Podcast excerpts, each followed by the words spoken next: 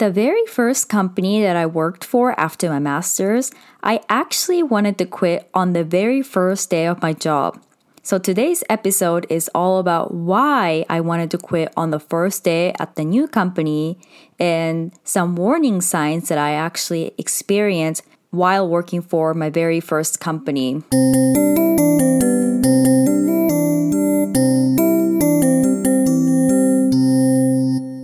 Welcome to another episode of Stand Out But Please Fit In. My name is Abby, and this podcast is all about how to be an individual, stand out in an environment where people want you to stick to the status quo. And I also live in Japan, so I do talk about cultural differences between Japan and the rest of the world. If you like this podcast, please subscribe or comment on my social media listed in the show notes. So today's episode is about me wanting to quit on the first day of my very first job. It is a special episode because I actually quit my very first job exactly one year from today today.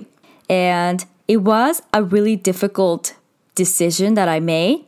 But looking back at it for a year, I'm really glad that I did. And I have no regrets working for my current job. So, looking back for three and a half years that I worked at my very first job, I did realize that there were some warning signs that I saw that I should have not have been at this company. And I do want to address five different things that I learned or I realized that the company that I worked for three and a half years was not really a good fit for me. A few episodes ago, I did share my experiences the in tips of job hunting in Japan and it was the same company that I worked for when I explained the job hunting. When I first got an offer for this company, I was really excited I got the job, and it was a big Japanese firm that I was able to get a position as a foreigner and a woman. So I wanted to make a difference in promoting minority culture in a really big Japanese company. But while I was waiting for me joining the company, from getting an offer to the first day, I waited nine months. I had a little bit of doubts coming into the company because I remember when I was job hunting, I was very comfortable with talking to my recruiters, but the company culture, I was not really sure about how it will fit my needs and wants. So, on back of my mind, I was always wondering if this is the right company for me. Not saying that I was going to work there for the rest of my life, but still, I wanted to stay there for a long term because as a woman and as an engineer and as a foreigner, I really wanted to change the company's cultural mindset. I know in a big company, it's basically impossible it really is impossible, not gonna lie. But I was young, I should have known better. I was very optimistic, so I really did see that I could be at this company for a long time and try to make a difference. So, what happened within the first year of my employment? So, let's find out through my experiences. And in the end, I will talk about what I should have done as a reflection. And I do want to give tips to any foreigners who are thinking about job hunting in Japan or actually working for a, a big Japanese industry. So this might be able to help you. So the first warning sign that I should have quit was, as I mentioned in the beginning, I wanted to quit on the very first day. And the very first day, it's called Nyushashiki. So you have an entrance ceremony with I don't know, I think it was around 1000 people because for all the new graduates that joined with me, there were 730 people and there were um, 300 people that came for from another company. So it was a huge ceremony and it's in a gymnasium. You listen to the president talk and you sing the company's anthem. yes, a lot of Japanese companies they have company songs and anthem that they make you sing it every day. Even to today, I still know the song.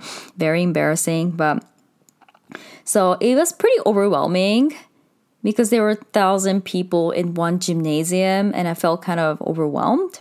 So once the ceremony is over, they separate um, the groups into the new graduates, which was I said 730 people, and they give you like the official certificate of employment, hand by hand. But you're in a line, and they just hand it to you one by one and they call out your name and they say congratulations. So it was my turn. And I remember because my name is not a Japanese name, obviously, they said my name wrong. Uh, the HR person actually hands out the certificate, and the HR person said my name wrong. And I actually corrected this guy saying, No, this is not how you say my name, this is my name. And he didn't even care. He didn't even bother to correct it. He just handed it out and he moved on to the next person after me. And I felt like I did not belong here at all. They did not care about me at all. I was just another person there. So, this was the first warning sign for me that this company just did not respect my name. I just think it's very disrespectful. So that day when I came back to my dorm, I cried. I just felt that I wasn't important to them. So that was a huge warning sign that I still remember this day. Because very first day you were there, no one really wants to quit, right? But obviously, I did not quit for three and a half years. So that was one thing. Second thing is classroom training. So in Japanese companies, it's a tradition that employees get trained from beginning of employment to fit their culture and the company's needs. So for my company, they took one year of training. The classroom training was around three to four months, and you go to different places for on the job training. But for the classroom training, I felt very, very exhausted every day because so because of 730 people in one new graduates, they divided into around 30 people per class. And my class, eh, I just felt that everyone was so talkative and everyone wants to prove a point that they're better than someone. I just felt very competitive, even though there was just no need to be competitive in that position because once the classroom training is over, everyone goes their separate ways to their own departments. So I just felt that people were trying to talk like they're better than other people and they try to prove that they're other better than other people. And i just was not into that. Don't get me wrong i'm a competitive person by nature since i was young but once i was in the environment i just didn't care at all because i was already very different. So i tried to say my own opinion but it gets shut down or people just didn't understand what i was talking about so I felt like it was just too much. And I know there were one time someone gave me a constructive criticism. I know it was not constructive criticism because I'm pretty sure it was just criticism of how I act or how I talk. And I didn't really appreciate that at all. So I don't know why someone who joined the company at the same time will say something without knowing who I am because I only known them for like two months at that time. So people were not trying to get to know me. They just wanted to have me act like one of them. Or if I did something different, people will comment on it. So that's why I obviously one of the reasons why I started a podcast is you don't have to act like everybody else it's very easy for Western cultures to do that because everyone's so different. But for Japanese cultures, it's such a normal thing that people try to act the same. And if one person acts different, somebody will comment on it. But for me, like at first, I felt really exhausted because people were like talking bad about me. But I just shut it off in the middle I just couldn't take it anymore because in the end, it just didn't really matter if I really liked them or not because they're still colleagues, not a friend. And another thing was within the classroom training, because it was kind of like a school, HR really treated us like a child or a student, which I didn't really appreciate at all because we're coming as an employee. We want to be part of the company, but for them, we were just not ready to be treated as a full-time employee we're still children to them.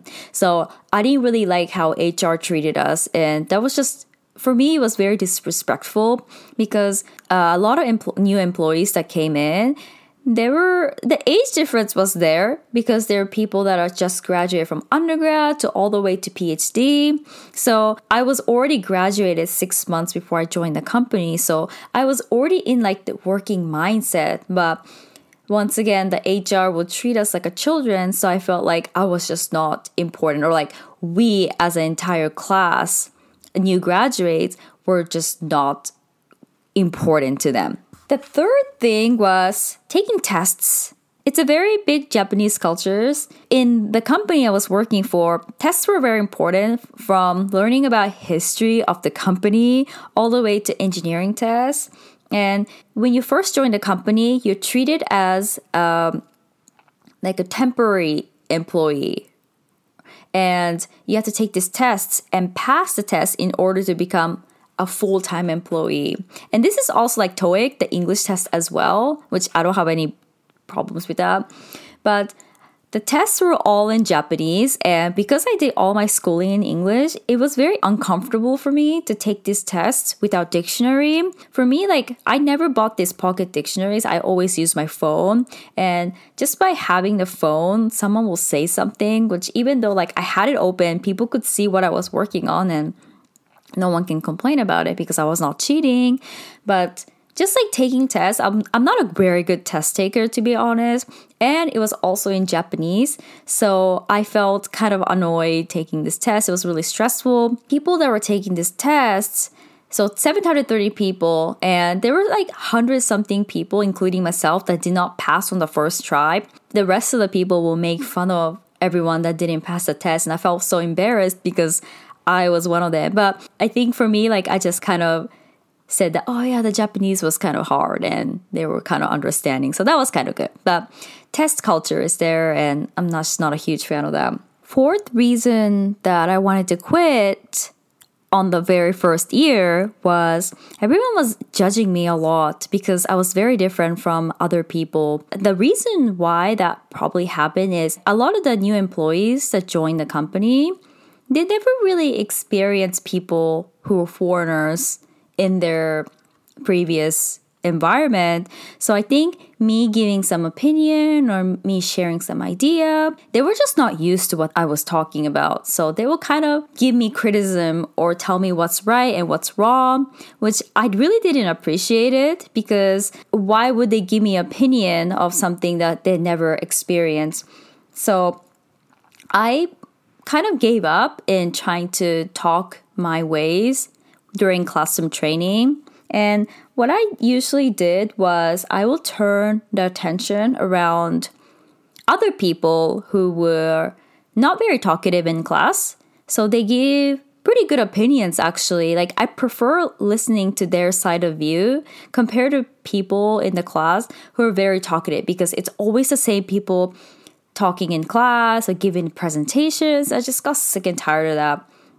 So that's where, like, instead of me saying something, I will ask the people, other people who are not giving a lot of opinion, hey, what do you think about this? Or how should we approach this?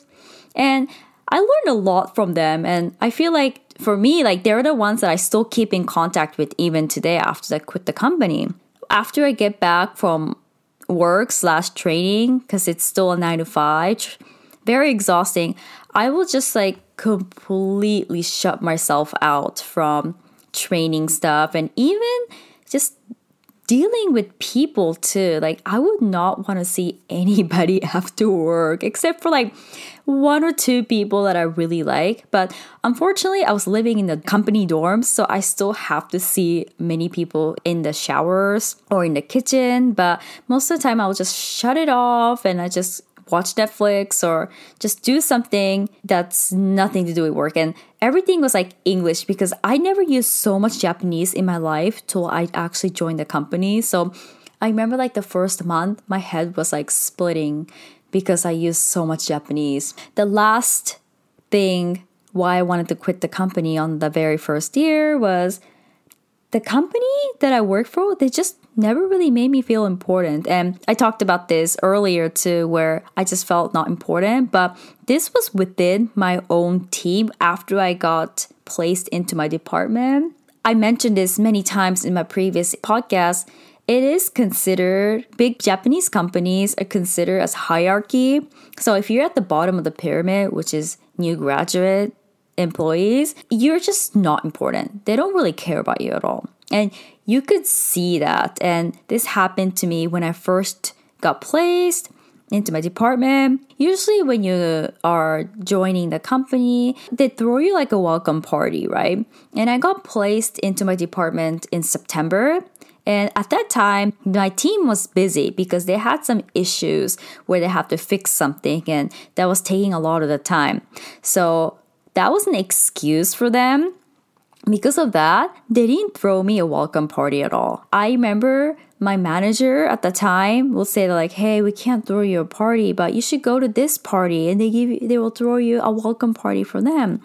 And this happened like two times. It was like this party, this welcome party, and then they were trying to throw me another one. I'm like, "Oh no, I can't throw you this party," but how about this party?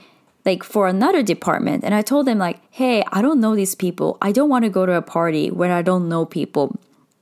So i really felt sad because i felt nobody wanted me. And the finally they threw me a party at the end of the year. So it was september when i joined and they threw me a party in december. They combined it with the end of the year bonenkai. As i mentioned previously my podcast is they just combine it. So in the only good thing that came out was three, four parties they just consider as my welcome party and I didn't pay anything, but I felt that my team just didn't care or they wouldn't really try to get to know me. So that's a huge warning sign, right? Anyways, those are the five reasons why I actually wanted to quit. One is very first day of when I joined the company and all the way to like the first year. So what I learned and the tips that I can give to you guys. The one thing I should have done before I joined the company is I should have like gone with my gut. If I felt that this was just not right, I should have just stopped pursuing and look for more jobs. So I felt I think because I was excited that I got into a big Japanese company that's famous and I already got a job. I just stopped looking completely but I did have my doubts. So I should have just always gone with the gut feeling, talk to someone about it, and see what's best option that I could have done. And also, um, this is a good thing for foreigners is as you heard from my experiences, there's some stuff that I unfortunately leaned into like what the Japanese people said or what the Japanese people wanted, but there are some stuff that I said that, hey, this is me. I'm not going to change who I am, or I'm not going to do this just because other people are telling me to do. And it's super difficult to do this in your first year at Japanese company because you're they just don't really listen to your opinion. But I think I mentioned this in my other episodes as well that it's always good to have a firm ground. So other people will know that this is how she is. She's not going to change because other people telling me to. So that's something that you should keep in mind. Never like get lost in a culture just because other people doing it. Anyway, so very special episode for me because it's been one year since I quit my job and I'm I mean, I still learned so much from the previous company, but I am so much at a better place now. So I wanted to share this with you guys on my podcast. So if you have more questions, please leave a comment on my social media page, listen in the show notes, and please subscribe as well. If you want me to discuss some topics on my podcast, please leave a comment as well on my social media. Anyways, thank you so much, and I'll see you next week. Bye.